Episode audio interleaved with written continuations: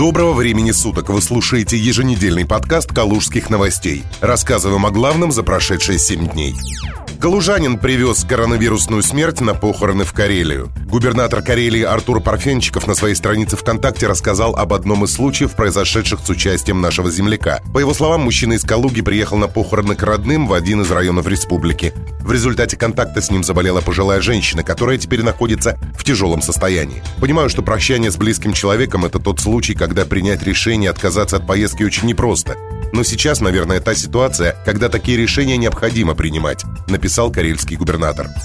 В Калужской области началась самая необычная выборная кампания. Прием заявок на предварительное голосование «Единой России» от кандидатов в законодательное собрание и городскую думу завершен. Желание представлять интересы калужан изъявили 261 человек. Об этом сообщает пресс-служба партии. А в понедельник, 25 мая, началось голосование. Оно прошло в онлайн-формате. В ЕР говорят, что возможность сделать выбор, не выходя из дома, для многих жителей региона оказалась даже удобнее. Ведь для того, чтобы проголосовать, не нужно приходить на участки и искать свое имя в списке. Достаточно зарегистрироваться на официальном сайте предварительного голосования. Первый способ через портал госуслуг или соцсеть ВКонтакте. В этом случае для регистрации достаточно войти в личный кабинет и аккаунт соответственно. А вот с 25 по 31 мая на портале выбрать вкладку с голосованием.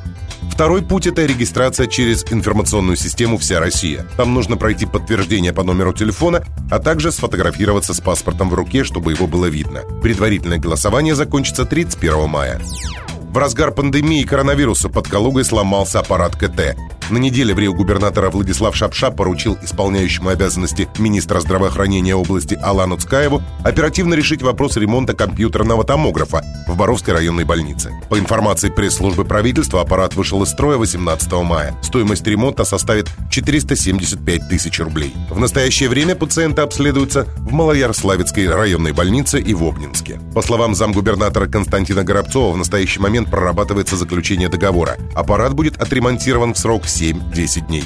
10 дней – это долго. Заключайте контракт. У нас есть все законные основания в нынешней ситуации это сделать. Министерство финансов прошу помочь, если нужно. Не нужно тянуть эту неделю, не 10 дней. Нужно сделать все быстро. Потребность такая у пациентов есть, поручил Владислав Шапша.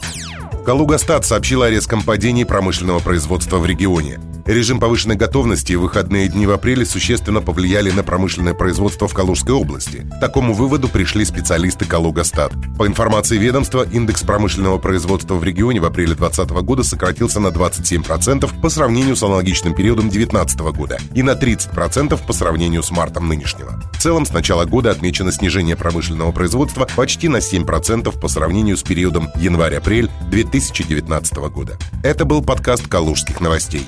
Берегите себя.